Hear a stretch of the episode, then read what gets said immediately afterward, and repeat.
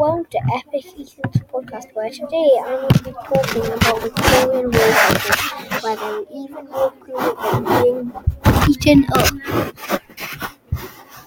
First, let's talk about food in Victorian workhouses.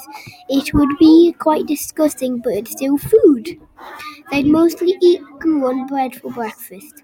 Gruel is a watery porridge that doesn't taste very nice and isn't a very common thing to eat.